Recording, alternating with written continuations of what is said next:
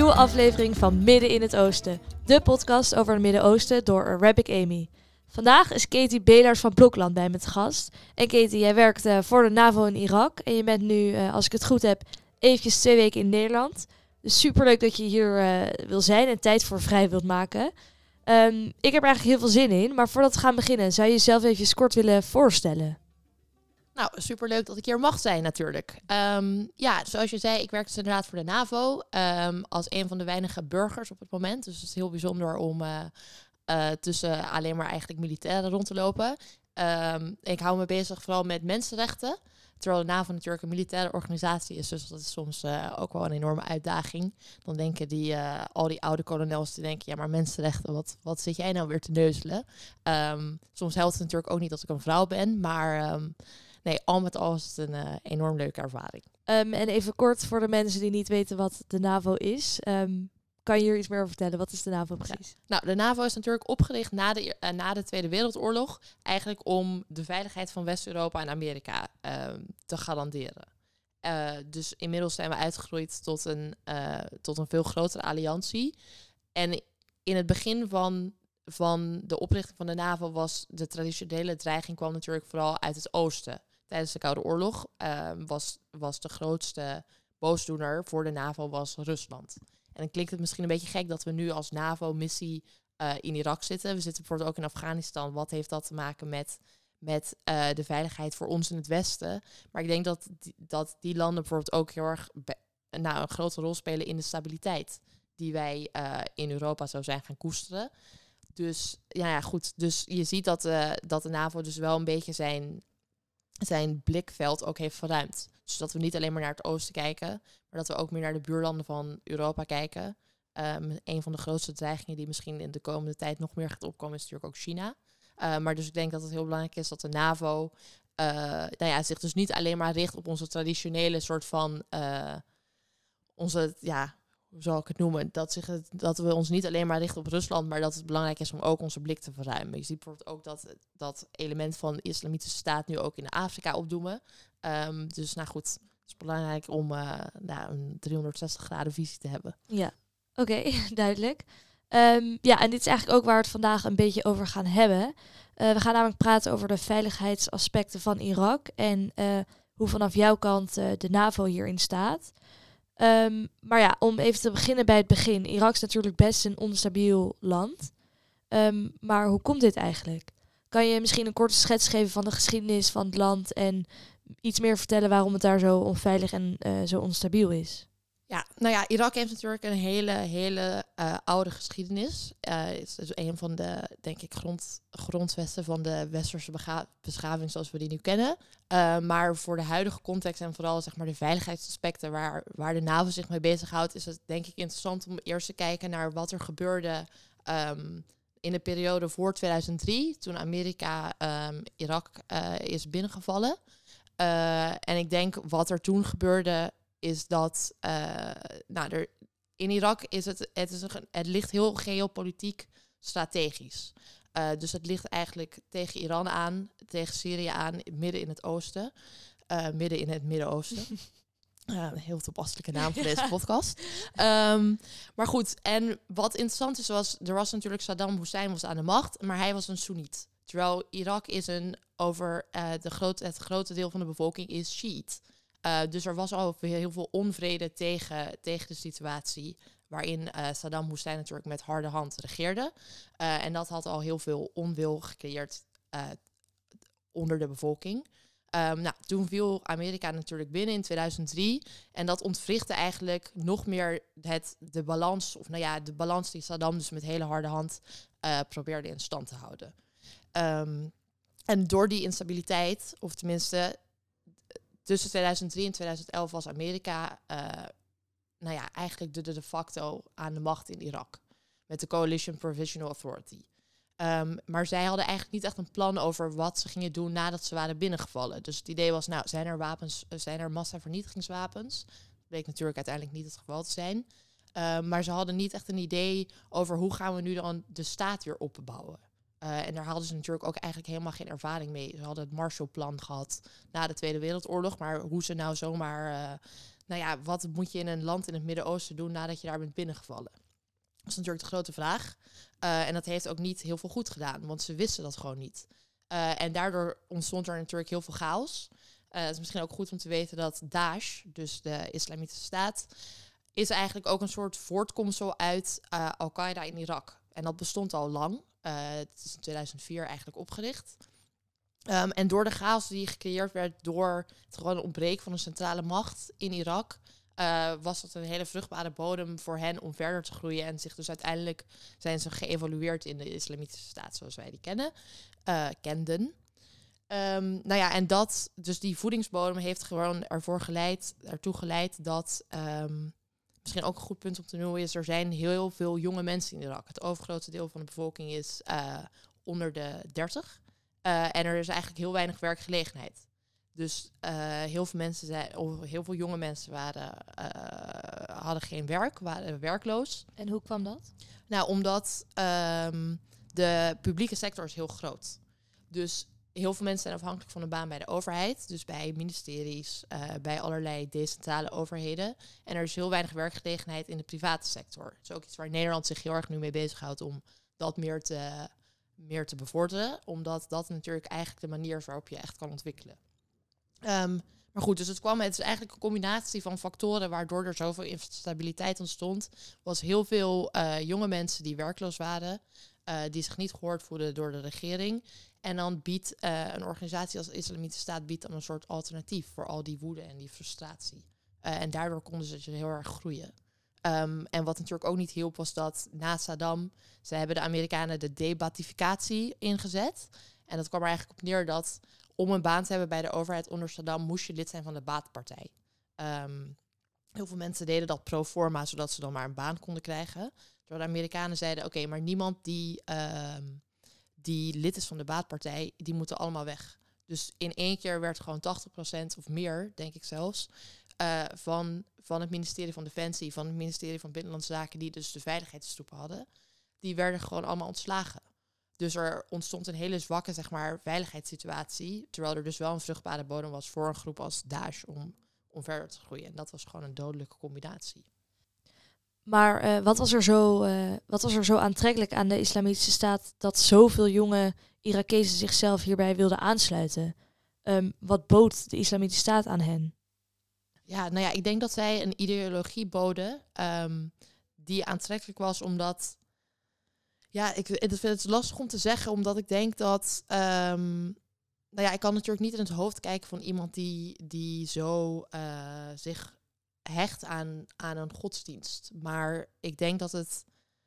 Nou ja, voor, als je ook kijkt naar het aantal bijvoorbeeld uh, mensen dat naar, vanuit Europa naar Irak is getrokken om dus ook bij IS te gaan, zie je dat het echt een soort alternatief was. Ze waren gewoon ontevreden met ja, misschien de kapitalistische wereld waarin we nu misschien meer en meer zijn gaan leven. En de islamitische staat bood gewoon hele heldere regels en een soort van manier van leven die heel, eigenlijk heel simpel en duidelijk is. Uh, nou, wij hebben onze regels, daar moet je je aan houden. En iedereen die dat niet doet, is een infidel. Um, nou, dus het is eigenlijk, als je er zo over nadenkt, best wel ja, makkelijk. Dit zijn de regels en, en die volgen we nu maar.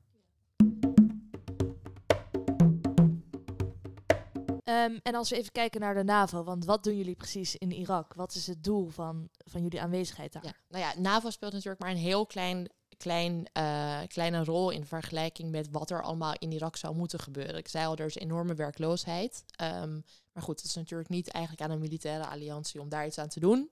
Dus waarom wij er zijn, en dat is echt op het verzoek dus van de Iraakse regering, is om te helpen uh, de, de, de, het ministerie van Defensie en dus de krijgsmacht eigenlijk van Irak om die weer op te bouwen. Want zoals, je, nou, zoals we misschien weten, uh, het ministerie van Defensie en dus het leger eigenlijk van Irak zijn door, door IS vrijwel onder de voet gelopen. Op een gegeven moment stonden ze bijna tot aan de, aan de poorten van Bagdad.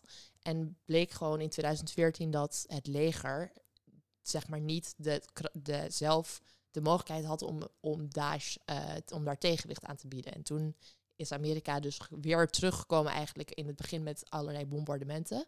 Um, maar wat nu dus het doel is van de NAVO is om ervoor te zorgen dat dat zoiets dus nooit meer no nodig hoeft te zijn. Dus eigenlijk werk ik voor een organisatie die het uiteindelijke doel is dat we onszelf kunnen opheffen. Dat wij dus eigenlijk niet meer nodig zijn, omdat het ministerie van Defensie zelf de, de capaciteit heeft ontwikkeld om zeg maar echt een volwaardig leger te zijn. Oké, eh, klinkt super interessant. Ehm, maar jullie zitten dus eh, in Irak op verzoek van de regering. Uh, maar hoe werken jullie dan bijvoorbeeld samen met, met de regering of andere lokale organisaties en instituties? Ja, nou, dat is een goede vraag. Um, in principe werken we nu alleen met het ministerie van Defensie. Um, en zijn er nog een aantal, nog twee andere instituties die zich ook bezighouden dus met veiligheid, dat binnen ons mandaat valt. Uh, en dat is um, de Nationale Veiligheidsadviseur van Irak, ministerie van Defensie dus. En dan is er ook nog zoiets en dat heet de Prime Minister's Operational Center. En dat is eigenlijk een soort crisismanagement organisatie in Bagdad. En die probeert een beetje te centraliseren alle inzet van de verschillende veiligheidskrachten in Irak. Want wat wel interessant is om te weten, je hebt dus natuurlijk het traditionele leger, zoals we dat in Nederland ook kennen. Uh, dat heeft Irak ook.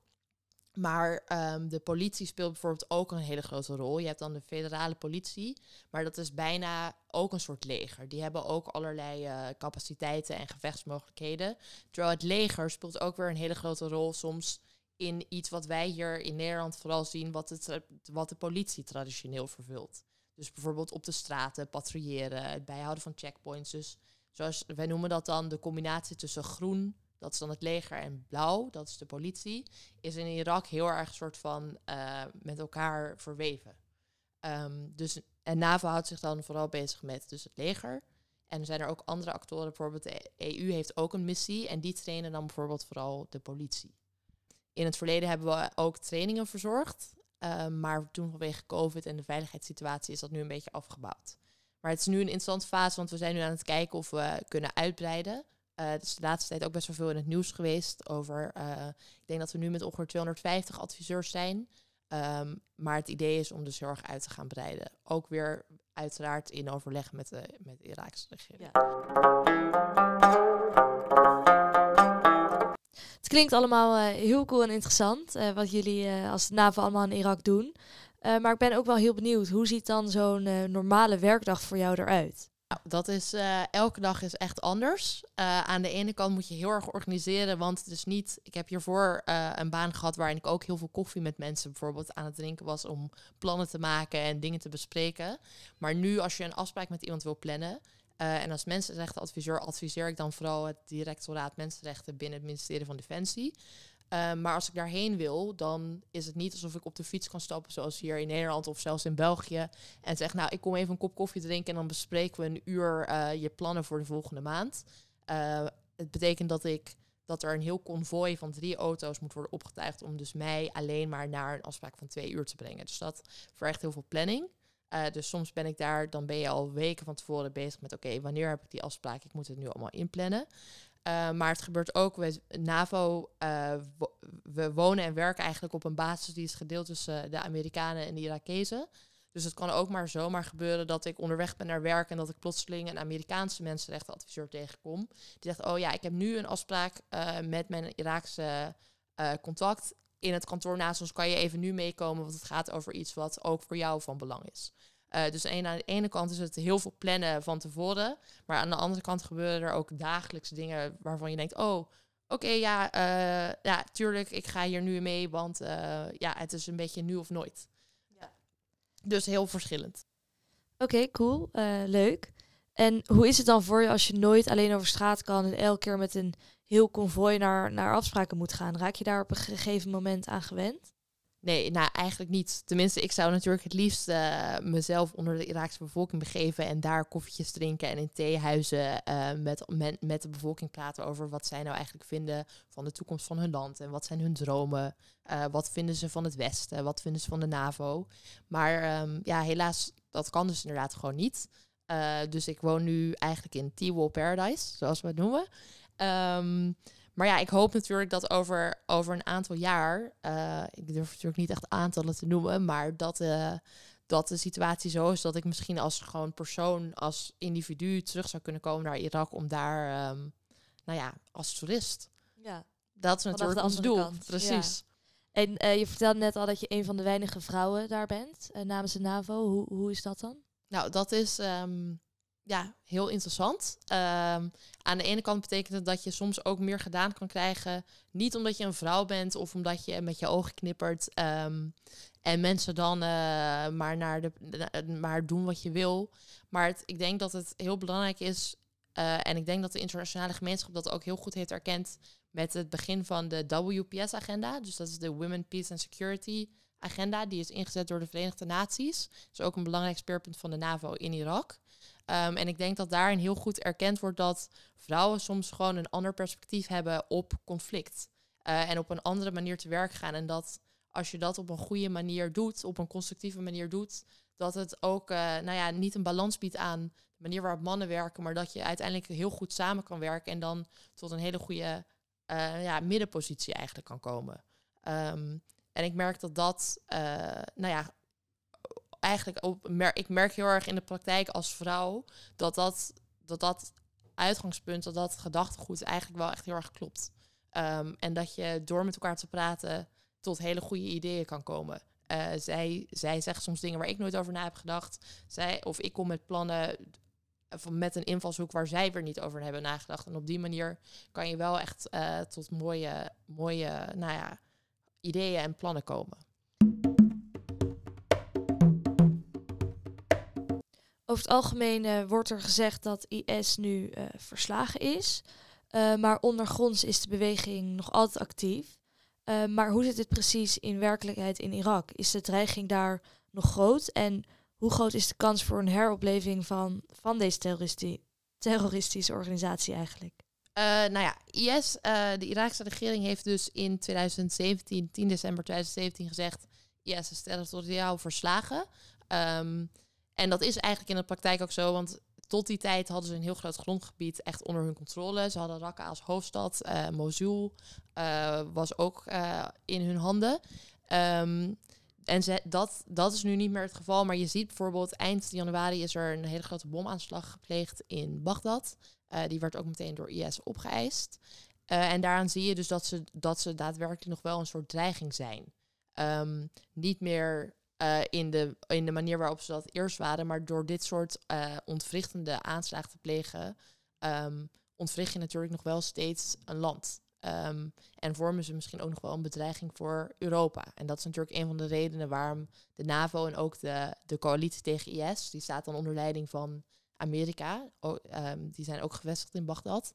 Dat is natuurlijk een, een van de redenen waarom die allemaal naar Irak zijn getrokken, om daar nou ja, de Iraakse regering dus te helpen een, een einde te maken aan, aan hun bestaan van Daesh. Ja, en is er veel angst onder de bevolking uh, tegenover deze uh, organisatie? Of? Ja, ik denk het wel. Um, nou ja, je, hun leven wordt gewoon nog steeds beheerst door, door dit soort aanslagen. Uh, want zolang jij niet veilig, als Irakees niet veilig naar de markt kan gaan, dat je, dat je gewoon weet dat je veilig bent. En dat er geen dreiging is dat jij, uh, nou ja, om het leven komt of de, een arm verliest vanwege een bomaanslag. Uh, denk ik dat mensen zich daar nog wel steeds zorgen om maken. We zien uh, natuurlijk ook uh, in het nieuws dat er nog wekelijks of, of zelfs maandelijks protesten zijn in het land tegen de regering. maar wat zijn eigenlijk de redenen hiervoor? Tegen wat protesteren de, de Irakezen? Nou ja, omdat de regering heeft natuurlijk nog, nog eigenlijk nog veel meer problemen dan alleen Daesh. Um, we zijn nu, er zitten verkiezingen aan te komen. Die gaan nu misschien, hopen we allemaal, uh, plaatsvinden in herfst van 2021. Um, maar de Karimi is dus de, is de, uh, de premier van Irak. En hij uh, is eigenlijk, heeft het tijdelijk overgenomen omdat na de protesten die vorig jaar plaatsvonden was de oude premier is afgetreden. En die protesten vonden eigenlijk wederom waren vooral heel veel jongeren die dus te maken te kampen hebben met werkloosheid. Uh, er zijn als je als jongere gewoon geen toekomstperspectief hebt, nou dan ga je naar de straat. En dan ga je protesteren tegen een overheid waarvan jij vindt dat zij meer voor jou zouden moeten betekenen. Um, en die overheid deed eigenlijk niks. Uh, tenminste, zij vinden dat die overheid niks deed. En toen hielp het natuurlijk ook niet mee het recht om te protesteren is natuurlijk gewoon een mensenrecht. Uh, vind ik als mensenrecht dat is er natuurlijk heel uh, vooral belangrijk. Um, maar dan helpt het niet mee als dan uh, veiligheidstroepen het vuur openen op, op mensen die vreedzaam aan het protesteren zijn. Het is ook misschien ook belangrijk om te zeggen dat de veiligheidstroep-situatie in Irak is heel ingewikkeld. Omdat je dus, je hebt al die hele, hele fijne lijn tussen de groene en de blauwe veiligheidstroepen, dus het leger en de politie. En dan heb je ook nog de PMF. Het zijn de Popular Mobilization Forces. En dat zijn eigenlijk um, zijn verschillende groeperingen die in het leven zijn geroepen tegen Daesh. Um, maar die onder verschillende. Nou, sommige daarvan zijn ook heel erg verweven met de politiek en staan onder leiding van individuen die bijvoorbeeld heel hele nauwe banden hebben met Iran. Um, en die dus eigenlijk niet onder de staat vallen en dus vinden dat ze zich ook niet aan bepaalde regels hoeven te houden waar, waar veiligheidstroepen van de staat zich wel aan moeten houden. Dus bijvoorbeeld het open, niet openen van vuur op, op demonstranten. Dat zou natuurlijk in Nederland ook nooit gebeuren. Um, maar goed, dus dat verergerde eigenlijk de situatie en creëerde alleen maar woede, waardoor die protesten dus, uh, nou ja, eigenlijk alleen maar in omvang toenamen. En je ziet dat het nu nog steeds niet is opgehouden, omdat de inherente oorzaken die waardoor de protesten eerst ontstonden, dus werkloosheid, uh, gewoon algemene onvrede met het politieke systeem, dat eigenlijk in het leven is geroepen um, om de balans te houden tussen dus de verschillende groeperingen in Irak. Het heet Muhassasa-systeem. Dat betekent dat er bepaalde quota zijn, dus voor Soenieten, Shiiten en natuurlijk de Koerden. Um, en die verdeling van de macht leidt gewoon tot heel erg veel, uh, nou ja, echt machtspolitiek en ook veel corruptie. Want mensen, politici zijn er soms gewoon op uit om hun eigen uh, religieuze, maar ook hun tribale uh, ja, achterban tevreden te houden. Ja, en dat leidt tot corruptie en, en machtsmisbruik. Ja, um, ik heb nog heel even een vraag over, eh, over wat je aan het begin zei. Namelijk dat je hoopt dat verkiezingen plaats gaan vinden. Um, maar waar, ligt dit dan aan? Nou, er moet bijvoorbeeld nog een wet worden aangenomen om uh, die verkiezingen überhaupt mogelijk te maken. Maar goed, daar is ook weer totaal. Um, kan geen akkoord worden bereikt door de verschillende partijen om überhaupt over die wet te stemmen. Um, nou goed, en op die manier, als er geen wet, geen kieswet is, dan uh, ook geen verkiezingen. Ze zouden eigenlijk al plaatsvinden in juni 2021, dus al bijna. Uh, zijn nu al uitgesteld tot de herfst. Dus nou goed, we gaan het maar zien. Er zijn, wordt nu wordt ook al weken gedebatteerd over het federale budget. Dus de overheid heeft eigenlijk geen geld. Um, en nou ja, goed, daardoor liggen bepaalde ministeries stil, kunnen bepaalde salarissen van overheidsmedewerkers wat dus het overgrote deel is van de economie, kunnen ook niet worden uitbetaald. Dus als je al ziet hoeveel tijd het kost om over zo'n beslissing te debatteren en eigenlijk gewoon ruzies te maken, nou, dan, dan weet ik ook niet hoe het met die kieswet uh, goed gaat komen.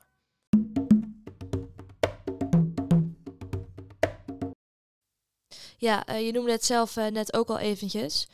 in Irak zijn er veel verschillende religieuze en etnische groepen. zo wonen er bijvoorbeeld Koerden en Jezidis. Uh, maar hoe wordt er naar hen gekeken? Hoe wordt bijvoorbeeld hun, hun veiligheid gewaarborgd? Ja, nou ja, de Yazidis hebben natuurlijk al helemaal een heel erg trauma meegemaakt door, door de gruweldaden van Daesh. Um, en ik denk dat nu een van de belangrijkste dingen voor hen is. Um, nou ja, hun veiligheid is nu in zekere zin natuurlijk meer gewaarborgd dan die was toen, toen IS gewoon hele stukken grondbezit onder, hun, onder hun controle hadden. Uh, en ik denk dat het nu vooral heel belangrijk is ook om, om uh, nou ja, het vredesproces wat eigenlijk in Irak gaande is en de wederopbouw van de staat mogelijk te maken, is dat zij ook zeg maar de rechtvaardigheid krijgen die ze verdienen. Dus dat uh, de, de individuen die verantwoordelijk zijn voor deze daden, voor de verkrachtingen, voor de moorden, de onthoofdingen, dat die nou ja, eigenlijk voor een rechtbank verschijnen. En ik denk dat dat ook voor het soort van het proces, of nou ja, uh, zeg maar, nou, niet als genoegdoening, maar ik denk dat het voor de slachtoffers heel belangrijk is om te zien dat zij terecht staan voor wat zij hen hebben aangedaan. Um, en, nou, en dat is natuurlijk ook weer ingewikkeld, want de capaciteit van de, van de rechtsstaat in Irak is eigenlijk ook weer heel erg ontoereikend. Uh, dus het is ook belangrijk dat er, dat er misschien internationale organisaties die zijn er al wel mee bezig, maar ik denk dat, dat, meer, uh, dat er meer focus op moet komen, die dus helpen om, om de rechtsstaat in Irak, uh, nou, zeg maar hun capaciteit te steunen en verder op te bouwen, zodat de mensen die berecht moeten worden, dat ook daadwerkelijk berecht kunnen worden. En hoe zit het met de Koerden in Irak? Ja, nou ja, de Koerden hebben natuurlijk ook een hele grote rol gespeeld in de strijd tegen IS met de Peshmerga. Ehm, ik denk dat die strijdkrachten eigenlijk iedereen wel bekend zijn. Er zijn ook heel veel vrouwen uh, die Peshmerga-strijder zijn. Dus dat is ook echt een voorbeeld van girl power, vind ik zelf. Ehm, maar ja, het is super belangrijk dat zij, dat de Koerden en de centrale regering in Bagdad meer gaan, samenwerking, meer gaan samenwerken. Vooral um, omdat IS heel erg gebruik maakt tussen het hiaat dat er nu eigenlijk bestaat, territoriaal, maar ook politiek tussen de Koerden en dus de regering in Bagdad. Um, er is een, een, een soort grensgebied tussen Koerdistan en um, nou ja, het stuk van Irak dat, dat meer onder de centrale regering valt. En daar maken zij heel erg gebruik van. Daar wonen zij en overleven zij eigenlijk dus in grotten. Um, en is het een beetje een soort schemergebied over wie nou over dat gebied gaat. Gaan de Peshmerga daar invallen doen? Gaat het, ministerie, gaan de, gaat het leger daar uh, op patrouille om die grotten uit te komen? En daar maken ze dus, maakt Daesh dus heel bewust echt gebruik van. Um, nou ja, en zolang zij die overlevingsmogelijkheid hebben, uh, buiten de steden en eigenlijk buiten de controle van iemand, dan uh, zullen ze nooit helemaal verdwijnen. Dus ik denk dat die dialoog tussen, tussen de Koerden en dus de, de regering in Irak is echt essentieel. Ja, en uh, als we dan heel even switchen naar iets anders. Um, hoe is de relatie tussen Irak en, en andere landen in het Midden-Oosten? En uh, hoe is de relatie tussen Irak bijvoorbeeld uh, met Amerika en Rusland? Nou ja, Irak ligt natuurlijk, heeft, vindt zichzelf ook in een, nou, door, niet door hun toedoen, maar dus door hun, ge hun geostrategische ligging, moeten ze, zitten ze heel erg in een soort wedge tussen Iran en Amerika. Um, Iran is ook een meerderheid Shiïtisch land, Irak ook. Um, we hebben natuurlijk gewoon al traditioneel hele nauwe banden. Um, maar aan de andere kant heeft Irak ook hele, heeft Amerika ook weer nodig. Dus ze zijn op een soort tightrope aan het lopen uh, tussen Iran en, en Amerika. En je ziet dat dat, nou ja, dat, dat kan, vooralsnog gaat dat goed. Maar één misstap en je ziet bijvoorbeeld wat er gebeurde in januari 2020 toen um, toen uh, Soleimani, dat is een van de belangrijkste adviseurs dan van de Iraakse of van de Iraanse revolutionele garde uh, in Irak was. Um, hij speelde daar achter schermen een hele grote rol weer in die, bij, de PMF. Dus dat zijn weer de Popular Mobilization Forces die hij eigenlijk uh, nou, heel erg adviseerde en een hele strategische rol in speelde. Nou, die is toen um, in zijn auto door een raketaanslag om het leger gekomen. En toen zag je dus echt dat, dat Irak een beetje uit, in tweeën werd getrokken. Aan de ene kant werd er in het parlement een resolutie aangenomen waarin werd gezegd Amerikaanse troepen moeten nu het land verlaten. Maar aan de andere kant weten diezelfde parlementariërs die daarvoor stemden en ook de Iraakse regering weet heel goed dat als Amerika weggaat, nou ja, dan is weer de kans op, op de terugkomst van Daesh weer heel groot. Um, dus het is een beetje, ja, uh, ja echt stap voor stap, dag bij dag moet ze zeg maar vooruit. Um, en het is politiek ja, een, een precaire balans. Ja, en hoe denk jij dan dat dit zou kunnen gaan gebeuren? Ik bedoel, hoe, hoe ziet de toekomst er nu uit? Is het van belang dat de NAVO nog lang in Irak aanwezig blijft? Nou ja, ja, zoals ik al zei, willen we onszelf natuurlijk eigenlijk het liefst opheffen. Ja. Um, want dan zou dat betekenen dat het ministerie van Defensie en ook de andere veiligheidsinstituties eigenlijk in Irak, dat ze hun eigen bonnetjes kunnen doppen. Um, hoe lang dat gaat duren, dat weet ik natuurlijk niet zo goed. Um, ons mandaat is tot nu toe, uh, heeft geen duidelijk tijdspad. Dus we zeggen niet, nou, voor 2023 gaan we sowieso weg. Um, maar ja, ik denk dat het heel belangrijk is dat het nogmaals de nadruk onderstreept dat organisaties zoals de NAVO, maar ook de VN en de EU, dat die heel erg samenwerken. Want uiteindelijk is alles met elkaar verbonden. Dus veiligheid is verbonden aan de economie, is verbonden aan politiek. Um, en pas als je al die dingen eigenlijk soort van op het rechte pad hebt, dan pas um, slaan die, zeg maar, slaat de vlam niet weer in de pan. Ik bedoel, als er politieke uh, gevoeligheden zijn of als, het, of als er protesten zijn, dan, dan heeft dat invloed op zowel de politiek als op de economie als op, als op de veiligheidssituatie. Dus je moet ze eigenlijk alle drie tegelijk met een soort geïntegreerde benadering zou je die uh, aan moeten vliegen. Dus daarom is het extra belangrijk dat NAVO dus inderdaad ook samenwerkt met andere organisaties. En bijvoorbeeld met Nederland, ik denk dat wij um, heel goed bezig, heel erg goed inzien dat eh, we dus nu moet, vooral moeten kijken ook naar het creëren van werkgelegenheid in de private sector. Dus door het steunen van entrepreneurs en door het steunen van kleine bedrijfjes. Ehm, want de, de overheidssector kan gewoon niet een heel land uh, nou ja, in dienst hebben. Al helemaal niet als er geen budget is.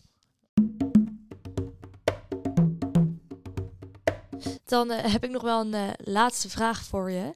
Um, heb je nog tips voor, voor luisteraars die meer over Irak willen weten of over de NAVO of over de situatie daar? Um, ja, heb je, heb je hier nog tips voor? Ja, het is voor mij ook gek, want ik krijg natuurlijk ook zoveel, ik krijg veel mee of nou ja, veel mee via via, via Twitter-kanalen, via radio, via podcast, terwijl ik zelf in het land zit. Ja. Terwijl ik zou natuurlijk het liefst als een soort uh, vogel boven Irak willen vliegen en een beetje afluisteren wat mensen daar allemaal zeggen. Um, maar ja, ik denk dat het inderdaad vooral voor informatie, ja, ja, lastig. Er zijn, er, ik denk dat er ook wel steeds meer focus komt in de, in de media op Irak. Er is bijvoorbeeld een hele interessante serie Mosul op Netflix. Um, en je ziet dat dat soort grote organisaties dan steeds meer toch op kleine stukjes in Irak gaan inzoomen. Um, dus ik denk dat het, dat het interessant is om dat soort dingen goed in de gaten te houden. Um, nou ja, en natuurlijk het nieuws. Ja, oké. Okay. Eh, goeie tip. Ik uh, heb de serie zelf nog niet gezien, maar uh, ik zal het zeker even, bekijken. Um, ja, en ik denk we zouden hier nog uren over door kunnen praten, maar um, we gaan het hier maar even bij laten vandaag. Heel erg bedankt dat je hier wilde zijn en voor al je interessante verhalen en interessant om jouw aspecten vanuit de NAVO in Irak te horen. Um, heel erg bedankt en heel veel succes weer als je binnenkort er weer heen gaat. Dankjewel. En jij natuurlijk succes. Ik ben heel benieuwd naar de volgende aflevering.